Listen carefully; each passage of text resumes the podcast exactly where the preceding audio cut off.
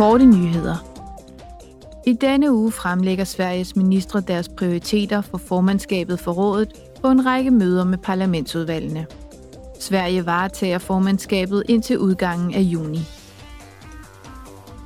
Udvalget om industri, forskning og energi vil i dag vedtage sine ændringsforslag til den foreslåede forordning om europæiske mikrochips. Den har til formål at styrke EU's halvlederindustri.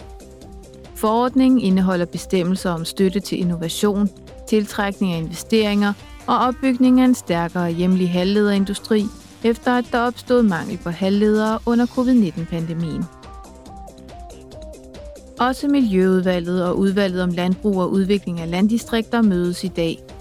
På grund af det vellykkede europæiske borgerinitiativ Red Bier og Landmænd mod et bivenligt landbrug for et sundt miljø, afholder udvalgene en offentlig høring med initiativtagerne.